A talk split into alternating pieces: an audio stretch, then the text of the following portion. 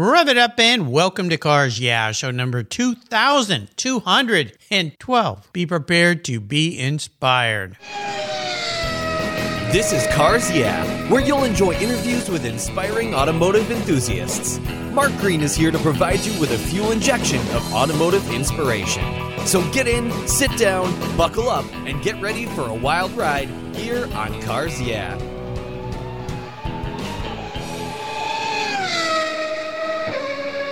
Hello, inspiring automotive enthusiasts, and welcome to Cars Yeah. Today I'm in Cincinnati, Ohio, with a very special guest by the name of Kyle Hoffman. Kyle, welcome to Cars Yeah. Do you have it in gear, and are you ready to release the clutch? I am. All right, we'll have some fun. Now, before I give you a proper introduction and we dive into your world, what's one little thing that people don't know about Kyle Hoffman?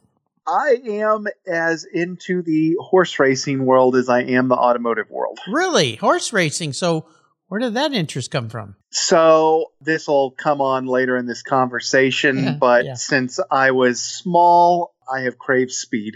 And before I could drive, there were horses. Horses are the symbol of speed and power, and I don't ever get tired of watching them run.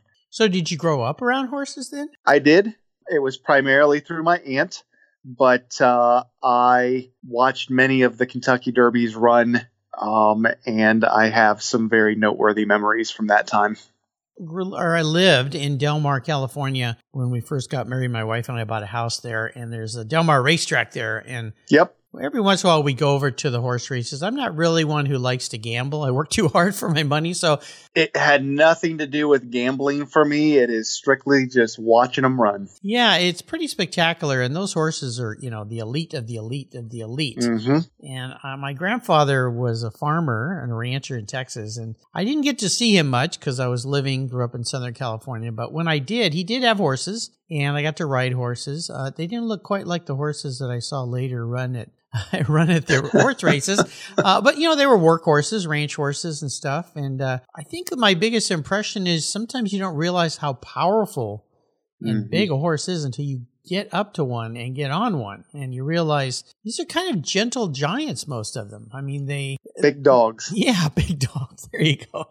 Big dogs. Uh, pretty fascinating beautiful creatures for sure. Interesting. All right. Well let me give you a proper introduction. Kyle hoffman produces and hosts his youtube channel titled Depreciation Nation. Oh my gosh, that's appropriate for these days with the inflation we're dealing with. A show he's run for over two years. He's been addicted to speed since he was five years old, and like he said, it all started with horses, as they were a rep- representation of speed when he was a small child. In 1996, his older brother bought an E E30 BMW, great old cars, with a manual gearbox as his first car, and Kyle was hooked. He's owned several of these quintessential cars, never recognizing their importance, of course, until they're gone, like many of us do. Kyle would buy them low, sell them high, and along the way, developed a number of useful skills in the process. From this relationship, his Depreciation Nation YouTube channel was born. We'll be back to learn a lot more about Kyle, Depreciation Nation, cars, and maybe a little bit about horses. But first, a word from our sponsor.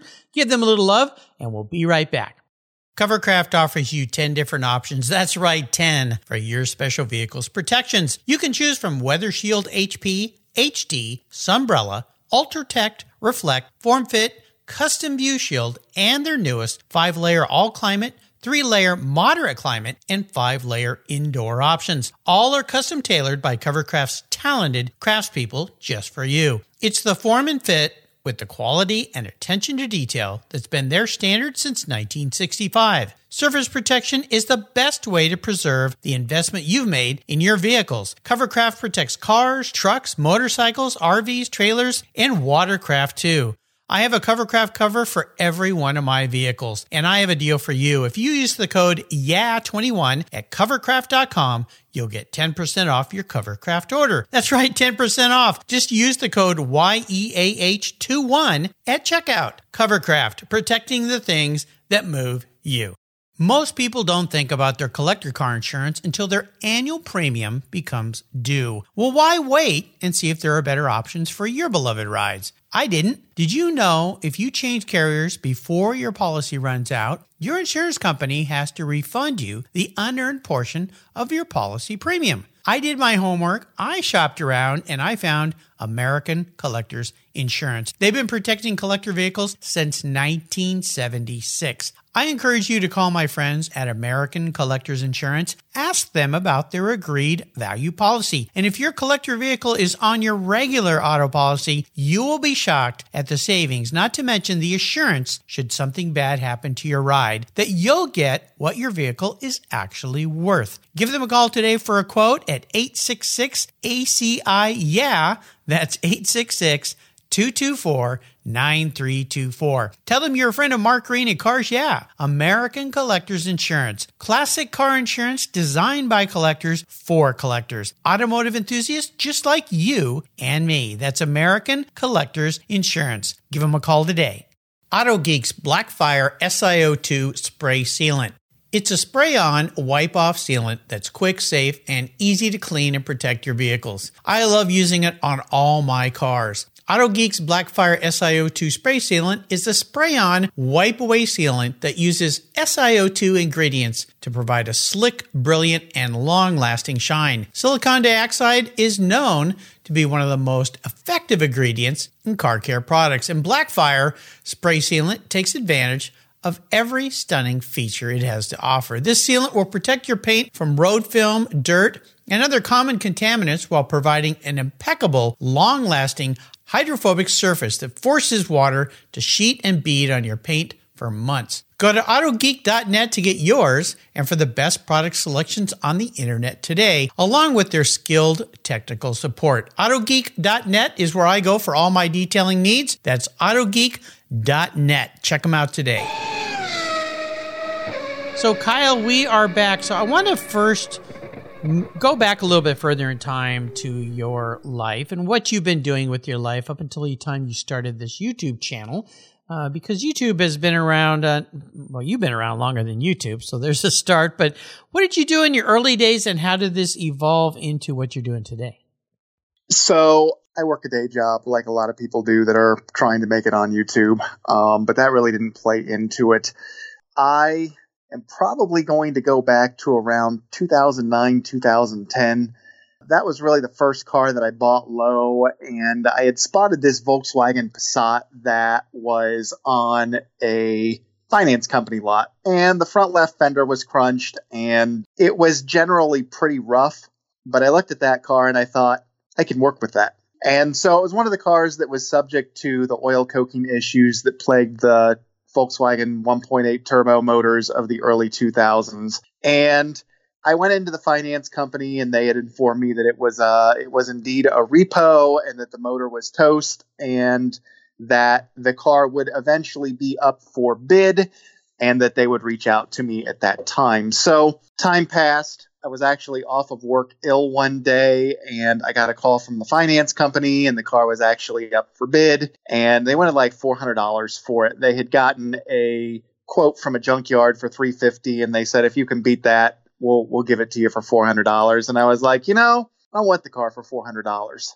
So I think I'm going to go ahead and pass. And so not five minutes went by, and they called me back, and they said, actually, we had misquoted the junkyard. They said the junkyard, Yeah. the junkyard offered us three hundred dollars for it, and if you can beat that by twenty five dollars, you can have the car. And There you go. three twenty five sounded a lot better. Yeah. So I bought the car. I got the car to start in the parking lot before we left. The motor was not toast. Oh. Uh, so I had dropped the front subframe, which was challenging in itself. And we dropped the oil pan. We cleaned the oil pickup out and put it all back together. And I drove that car for year and a half, two years. It was manual transmission. For 325 bucks. Yeah, so I had to put tires. I had to put tires on it, and then I ended up sourcing a fender from a junkyard that was a spot on paint match, like it had the proper amount of fade and everything. Wow. Polished the headlights, and we drove that for 18 months, and that was really the first car that was or would eventually lead to the YouTube channel because nobody could believe that I had $700 in that car with the tires and the fender and everything else that had been done. We had a running, functioning, decent looking car. Yeah. Well, so you you did that deal, you sold it and went, "Hmm, okay. This was kind of fun experience, made a little money. Mhm. Is that when the idea of your YouTube channel came to, or did you do a few more cars? I did a few more cars. From there, I found uh, uh, an E30 on Craigslist that had red, white, and blue rally stripes. And we're not talking red, white, and blue. We are talking uh, American flags Hmm. all over the rally stripes. Okay. And so that was on Craigslist. And I did this thing where I'd save my searches and I'd just go back and revisit on weekends. And I'd leave them sit there for a while and then I'd finally reach out. So I ended up buying that car for $500. And that car was in Bloomington, Indiana. And we drove to Bloomington, Indiana to get it. My parents lived there. We picked up the car and I immediately drove it to my parents' house and took off the racing stripes with a heat gun yeah. before we did we before we went any further. And so I peeled those stripes off and I took the car home and I cleaned it up in general and I really wasn't sure what I was going to do with it and it was in the garage and somebody saw it from the street and they actually knocked on my door and asked me if I'd be interested in selling it and I said I don't really know and they were like, "Well, I'll give you $2700 for it." And I said, "That'll work."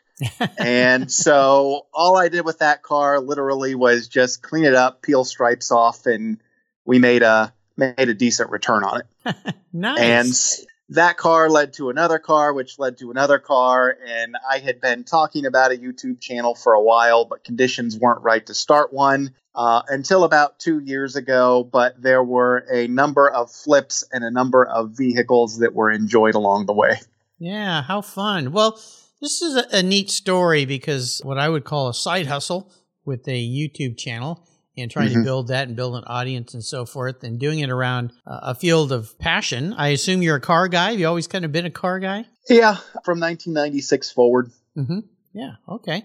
So when you started your YouTube channel, and for people listening out there, some may be thinking about doing this. And YouTube, my gosh, since I started doing my podcast, YouTube has just exploded. You can pretty much find everything you want to watch on YouTube. I always joke and say, if I wanted to pull one of my own teeth out, there's probably a guy who will show me how to do it. Maybe, maybe not the best way, but there'll be a guy there that'll show me how to do it. So when you tackled this whole idea of creating a YouTube channel, what was your what was your focus here? And, and your title is very interesting. I kind of joked about being appropriate, but we all talk about cars depreciating. Most cars are a depreciating asset, but in your case, you figured out a flip of that, right? Yeah, there were a number of names that were in the pot before it became Depreciation Nation. And I'd done, I toyed with a DIY channel and I toyed with something called $1,000 euros because I tend to gravitate towards Europeans. But then the problem with $1,000 euros is, is that that really limits me both to a make and money, which is not always plausible. Right. In addition, you've got channels out there that are nothing but projects, and you've got channels out there that are nothing but interviews, and you've got channels out there that are they're just one thing. And so what I wanted to do was I wanted to generate something that was eclectic automotive content, meaning that we have projects, we forecast future collector cars, we talk about collector cars that I missed the boat on because at, at one point in time, this is my favorite story to tell. Uh, in 2001, I had an opportunity to buy an E E30 M3 with 79,000 miles on it for $5,200. Oh, wow. And that is generally the story that I tell people when I tell people that I missed the boat. uh, because I thought, I honestly thought if this car is $5,200 now, it's probably going to be $3,500 next year. Yeah. Well, it kind of went the other way, didn't it? Yeah. Yeah. so I missed the boat with the E E30 M3. I missed the uh, boat with the M Coupe.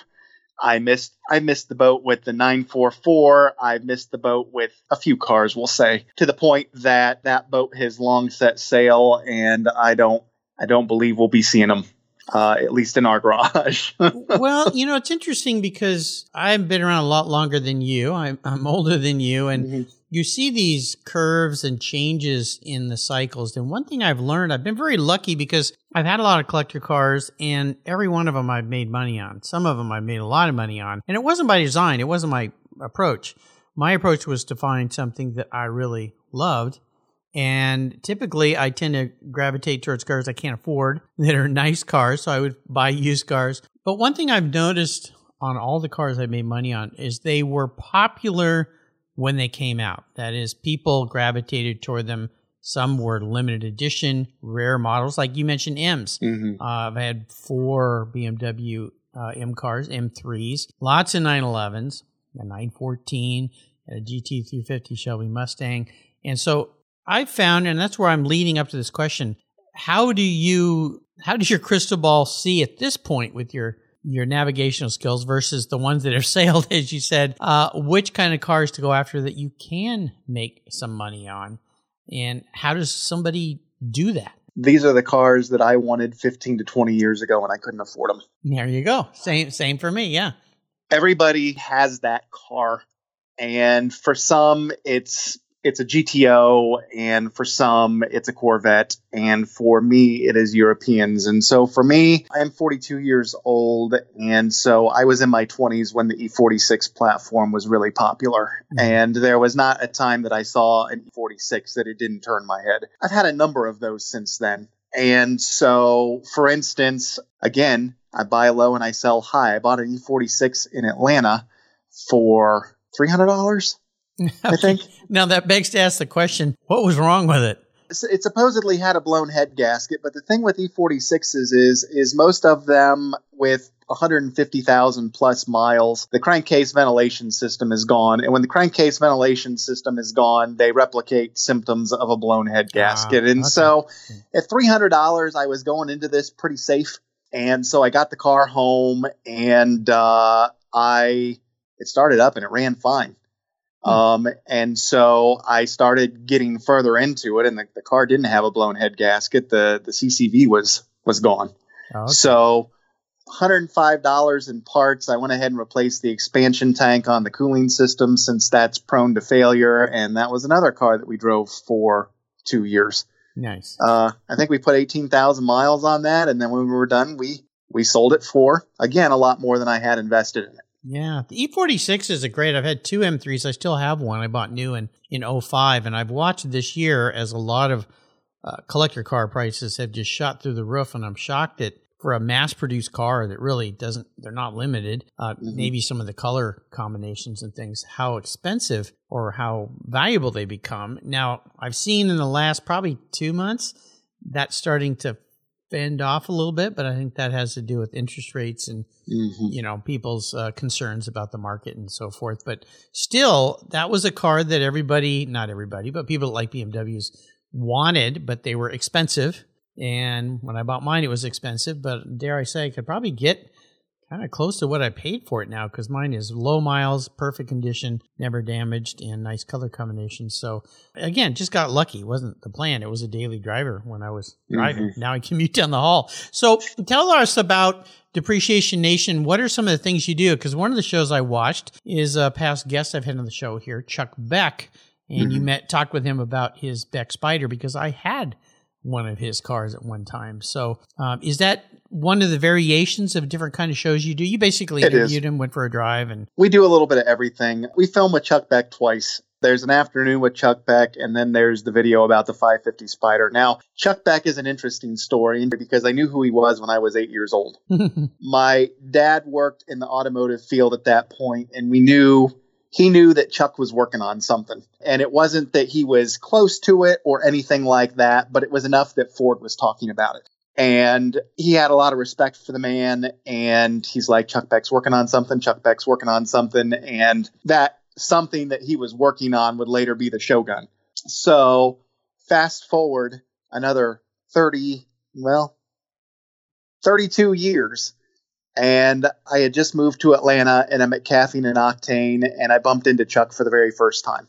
And the wild thing about Chuck is just how humble he is and about how the only person that doesn't know he's probably one of the coolest people on the planet is him. So that came and went. I didn't have a YouTube channel at that time. I was still talking about it, but the, the timing just was not right. And so YouTube channel comes to fruition. I bump into Chuck at Caffeine and Octane, and I'm like, "Yeah, we just started this YouTube channel, and I'd really like to film with you, and I don't know how you feel about that." And he's like, "How's tomorrow?" that's Chuck. Yeah. yeah. And so I was really excited because he had a Shogun at his shop. Unfortunately, they showed up to pick up the Shogun literally hours before I got there. Oh no. And it was so important to him that he actually called me and asked me if I wanted to still come. And I said, "Why? I like the Shogun was important, but like it wasn't that important. I still want to come."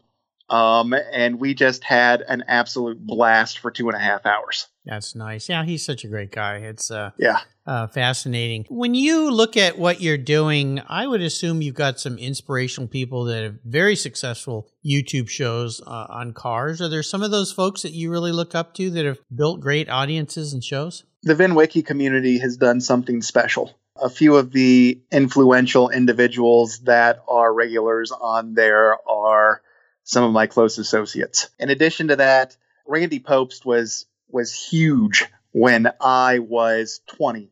Uh, that is, as he was rising to fame with K-Pax racing and all of that. And so back in, well, I think K-Pax was in 2010, so this would have been prior to that. But back in 2004 and 2005, when my son, who was a very small child at that point, when I'd be up with him in the middle of the night, I'd be watching reruns on speed of Randy Randy racing. And so I moved to Georgia in 2018 and I, well, I, I moved to North Georgia in 2018 and we'd go to Harbor Freight and Randy Pobst had just been there. Wow. And we'd go to a restaurant and Randy Pobst had just been there. And we go to Walmart and Randy Pobst had just been there. And, and for the better part of three years, it seemed as though I was always uh, a day late and a dollar short to where Randy Pobst had just been. And so we walked into Road Atlanta on February of 21, I think. And I said, because when we started, we had a crew, and then life happens, and the crew got their own priorities. And so they all went on to pursue their own projects, which is great because it's wild to think that everybody's still going to be in the same place two years later.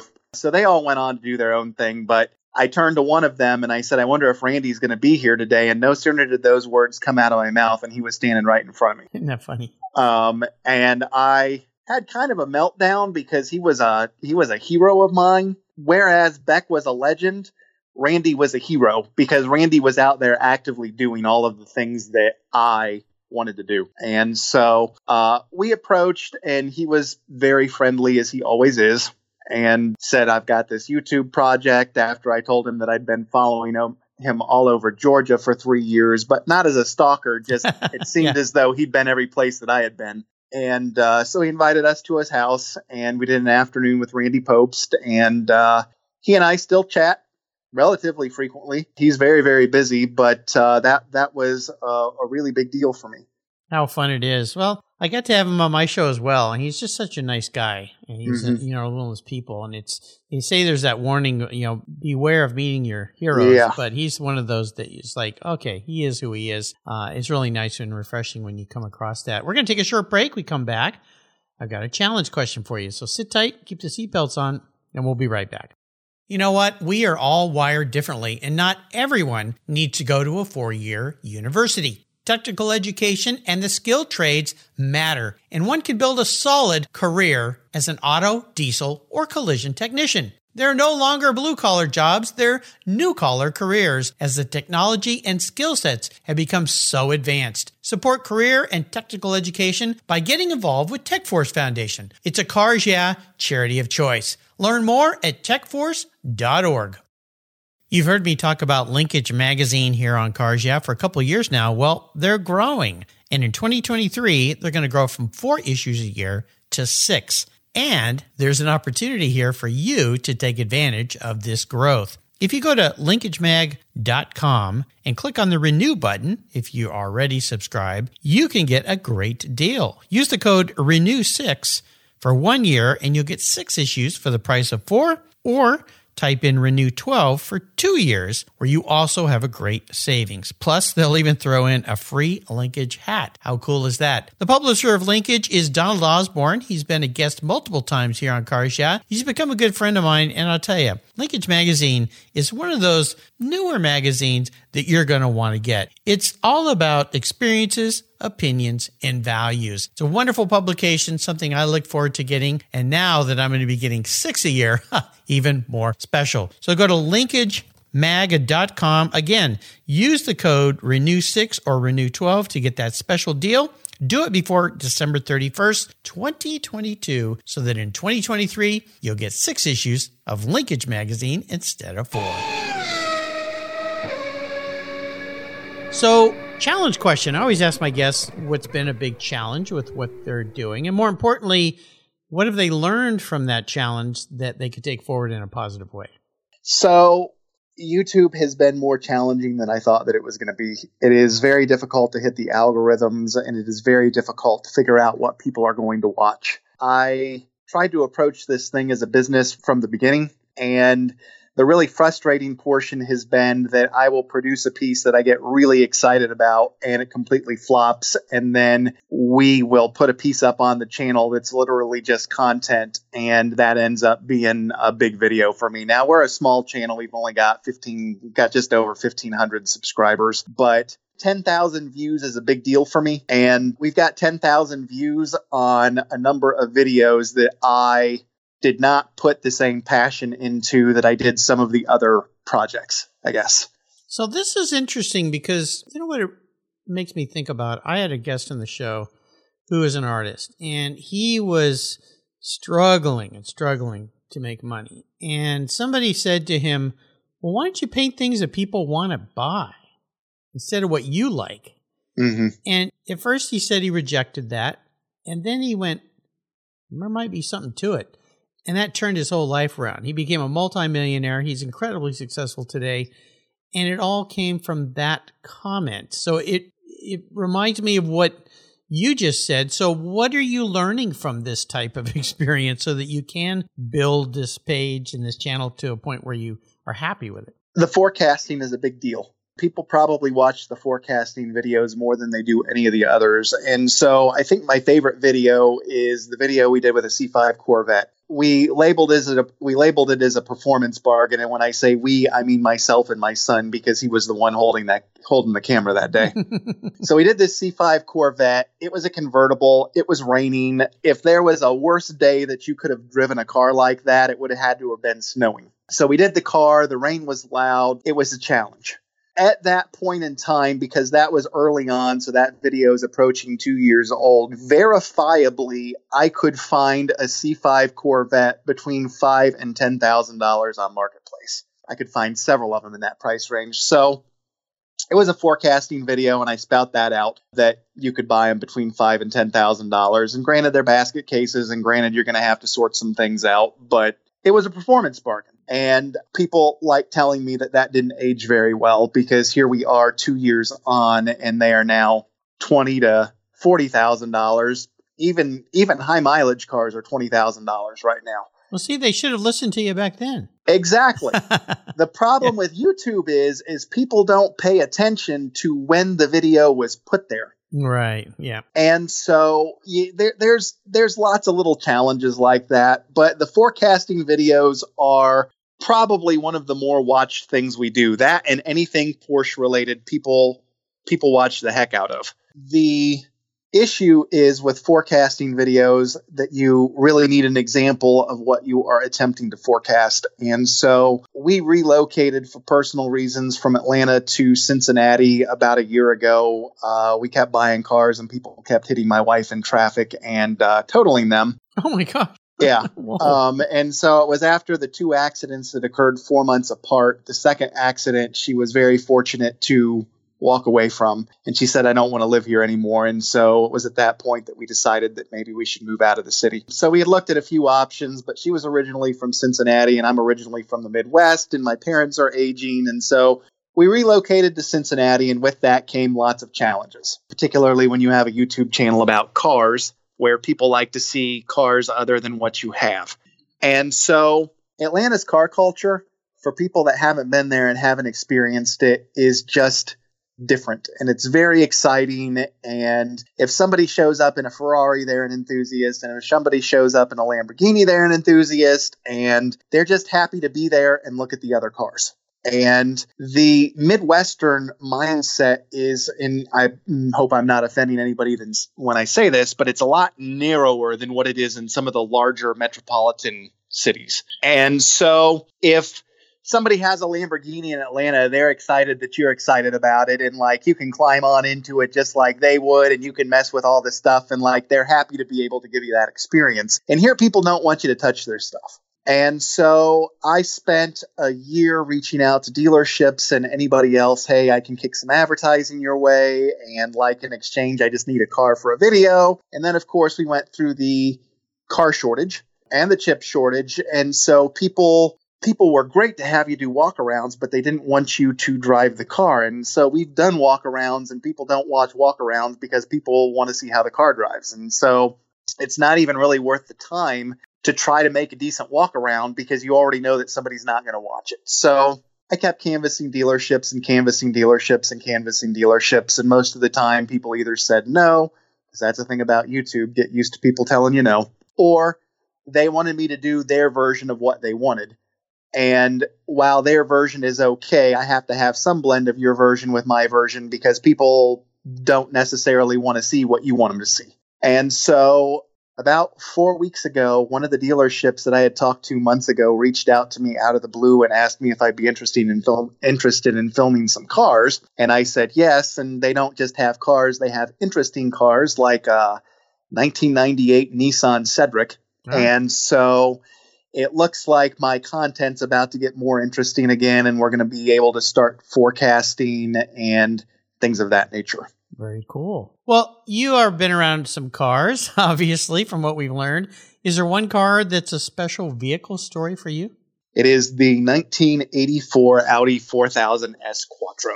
Okay. This car is kind of special. I bought this car back in 2008 or 2009. I tried to put the I tried to put the timeline together several times with the documentation that I have left from that time period, mm-hmm. and I have not been terribly successful in doing that. I know that I still owned it in 2010, but I also know that I sold it in 2010. So that was a car that I bought as a daily driver and actually predated that Passat that I started this whole conversation with.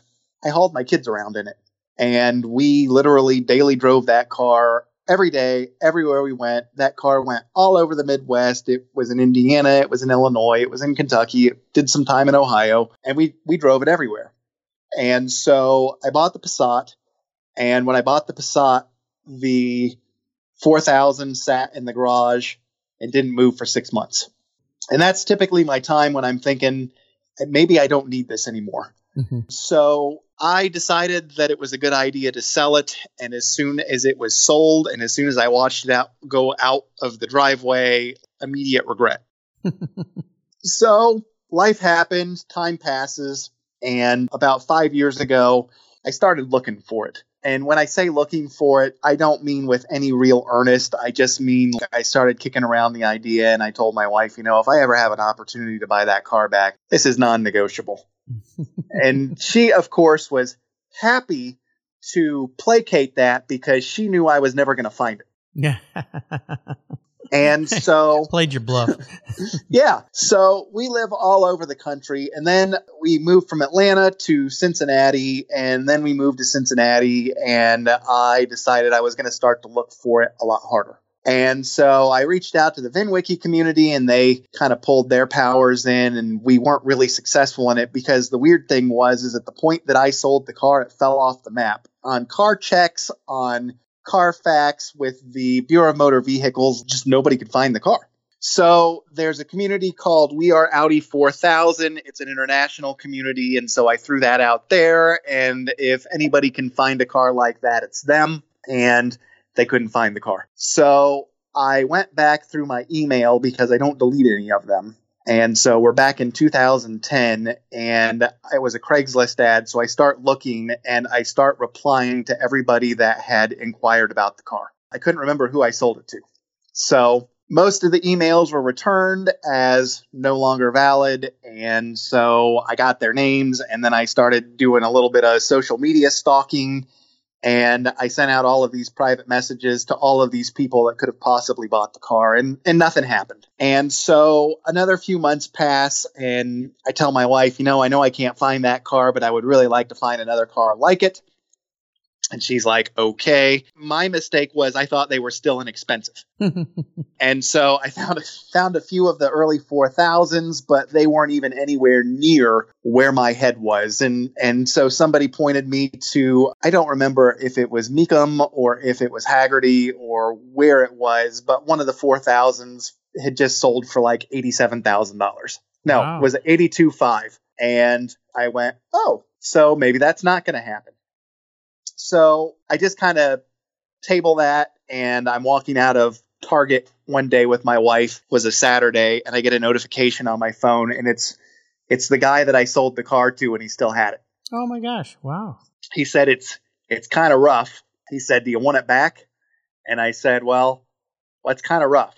yeah. What does that mean? and so he sent me pictures, and it, it had been rotting in a field for a very long time. Oh. Fuel pump had gone out on it, and he just had lost all interest with it. And paint was mostly gone on the hood and the roof and the trunk lid. And whenever people see pictures of the car, they ask if it had an engine fire, which it didn't have. The paint just gave way in a very odd, odd way. So he's like, Do you want it back? It could have been completely reduced to rubble, and I still would have wanted the car back. So we went back and forth for the better part of a week, and uh, we finally came to a, a, mutually agreeable amount to buy that car back. He had never registered the car; the car was still in my name. You could have just gone out there and drug it out of the field. yeah, yeah, that's that's literally how it could have been if I had known where it was. So we go out there, and the car is. We rent a U-Haul and a trailer, and we like I could not have been happier. And ironically, the car ended up being about 40 miles from where we currently live. Wow. So we drive out there on a Friday. It starts snowing on the trip, and the car is way back in this field to where you can't see it. So he and I start walking back there. My wife rode out there with me, and he's like, Yeah, the tires are pretty flat. I'm trying to get them aired up right now, and then we're going to pull it out with my Jeep. And so we pull it out with the Jeep, and as it crests that hill, my wife sees it for the first time. And she thought that I had lost my mind. Well, you had. and uh, so we get the car loaded up, which actually happened relatively easily. And we're on our way home. It's so bad that paint is blowing off of it as we're driving down the road. Yikes. And she's like, So when do you think you're going to have this done? And I said, By June and this was in February. And she said, "Yeah, I don't think that's going to happen. This is going to be a multi-year project." And it it didn't happen by June, but it did happen by September. Nice. And so because of the channel, I had a few people that were willing to sponsor some things, but then there were supply shortages and then the cost of paint went up and the cost of this went up and the cost of that went up. And it ended up that I couldn't get any anybody to do anything that initially agreed to do something to bring this car back to life. So uh, I ended up doing it all myself in the garage. And oh. uh, for an amateur that did a build on a very uncommon car that is now a combination of Audi 4000, uh, Volkswagen Dasher, and there's a few 944 parts on it, it turned out pretty well. Uh, it is it is far from being done. It still has needs, but at the end of the day, it looks great. Uh, we got all of the we got what rust there was on there addressed. My neighbor is a welder by trade, so he welded on new quarter panels that came from Latvia, and waiting for things was probably a bigger challenge than the project itself. So that is the special car. It is in storage for the winter with one of the other cars from the channel, and then it'll come back in the spring. Ooh, that's a story. Holy cow. Yeah. My goodness. yeah, those early 80s, the Quattros, the, the car I really wanted, and I got married in 84, was the Audi Sport Quattro mm-hmm. uh, which they weren't bringing over here. You couldn't even get one here to drive. But yeah, that car to me was was kind of cool. I had a Scirocco at the time, a 79 first gen Scirocco that I bought that kind of had the same looks but not as aggressive that I thought was pretty cool. But uh, yeah, Audis have done a lot of cool things. So as you know, if you've listened to my show, I have a degree in car psychology. Uh huh. I don't know where I got it from. It's on a wall. Yeah, it's on paper somewhere around here. Can't find it. Any rate, if you were manifested, reincarnated as a vehicle, what would Kyle Hoffman be and why? I think I'd be a 200,000 mile V6 Honda Accord. Okay, and why is that? so the V6 Accord is no slouch. It's still got a little bit of speed, faster than an E36 M3, anyways. And it's relatively reliable. It can take some abuse, it can take some challenges, and it, it can probably run neglected longer than anything else. so that's a nice relationship to you. I, I think I can see some positives in that correlation. So nicely done. You know, I like to ask about books. I love books here. Is there a great book you'd like to share? Honestly, I read little snippets here and there. I stay pretty busy with the projects and with trying to build a YouTube channel and with all of the things that go on in the world. I probably listen to people for pieces of advice more than I sit down and read a book. And so some of those pieces of advice were that you can't teach anybody anything that knows everything. And then when I was younger and I was constantly working more hours secularly than than are probably healthy to do so. I had a lot of people tell me that I needed to knock that off. And when we're young, we often think that they don't know what they're talking about and then 20 years of your life flashes by and you wake up and you're 40 years old and you realize that they were right. Yes. So, try now to do things with my time that bring me love and and fulfill some passion. That's a wise thing to do. So, as you know, I like to give people the opportunity to go on the ultimate drive. So, I'm going to buy you any car in the world. Don't worry about cost today. Don't worry about depreciation uh, or the station. I'm going to park it at your garage, your station. Uh, what vehicle would that be? And the other thing is, you get to bring anybody with you on this ultimate drive. You get to go anywhere, and this person could be living or someone who's passed. So, my person that comes with me would be my wife. She's been pretty supportive through all of this. It sounds like it when you drug that Audi out of a field that she didn't go running away. I'm not always the easiest person to live with, particularly when things aren't going my way. And maybe not even not going my way, but just challenging. There were a few times with part supplier issues that I literally thought I was going to lose my mind. And she was very patient and uh, gave you a good perspective, it sounds yeah, like. Yeah. Yeah. Good. Um, as far as the car, a 997 GT3. oh, That is my it car. That is the car. A lot of people want Ferraris and a lot of people want Lamborghinis, and I think that those are very cool. And I would very much like to enjoy those things. But if it could be only one car, the 997 GT3 stands out. It was probably the best of Porsche that ever was. Um, I know that some of the older cars have character, but the 997 GT3 was a split between modern and past. Um, we still retained a lot of the analog feel uh, without getting too crazy with electronics. yeah, yeah. They're uh, they're pretty cool cars, that's for sure. And where would you be going on this drive? Do you have an idea? Pacific Coast Highway.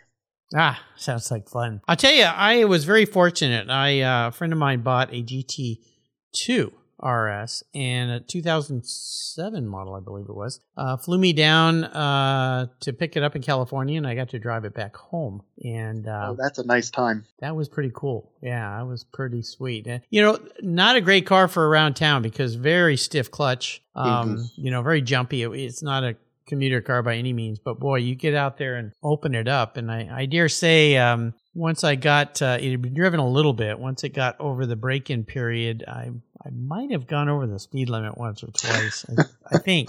I'm not going to say how much, but I do have a picture somewhere. But I'm not going to show anybody because I don't want to get in trouble. So you've taken us on a fun ride today, and I really appreciate you sharing what you're doing. It sounds like you're having fun and figuring out life. Is there something you could leave us with as far as a success quote or a mantra? I love the one where you can't teach anybody anything that knows everything. I'm going to add that to your list. keep keep grinding as you reach out to a lot of people for help and when i say be prepared to hear no you don't you don't hear no on quite the scale that you hear it when you're starting a project like this fresh probably the biggest thing that took the wind out of my sails was when we started this audi project and everybody that was there to help backed out um, and it, it was neither here nor there because they they were literally responding from a place of trying to protect their business and and like I completely get that. But keep grinding. Keep putting one foot in front of the other and you'll eventually accomplish whatever whatever it is that you you want to accomplish.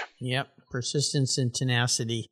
Absolutely. You can find Kyle's YouTube channel. You can go there and subscribe and get updates. Uh, check it out. I think you're going to have fun watching this. And um, other than that, Kyle, uh, keep grinding, my friend. That's all you got to do. Just keep grinding. I really appreciate you spending some time with us today. Until you and I talk again, I'll see you down the road. make sure you check us out, Depreciation Nation on YouTube. We're on TikTok, we're on Instagram, we're on Facebook. Content is not always the same across the platforms, so you might see something special once in a while. There you go. Check it out, Depreciation Nation. All right. Thank you so much for joining us on today's ride here at Cars Yeah. Drive on over to carsyeah.com to find show notes and inspiring automotive fun. Download your free copy of Filler Up, a fun book filled with gorgeous photographs of fuel filler fun, including quotes from more inspiring automotive enthusiasts. Download your copy today, and we'll see you next time on Cars Yeah! Yeah.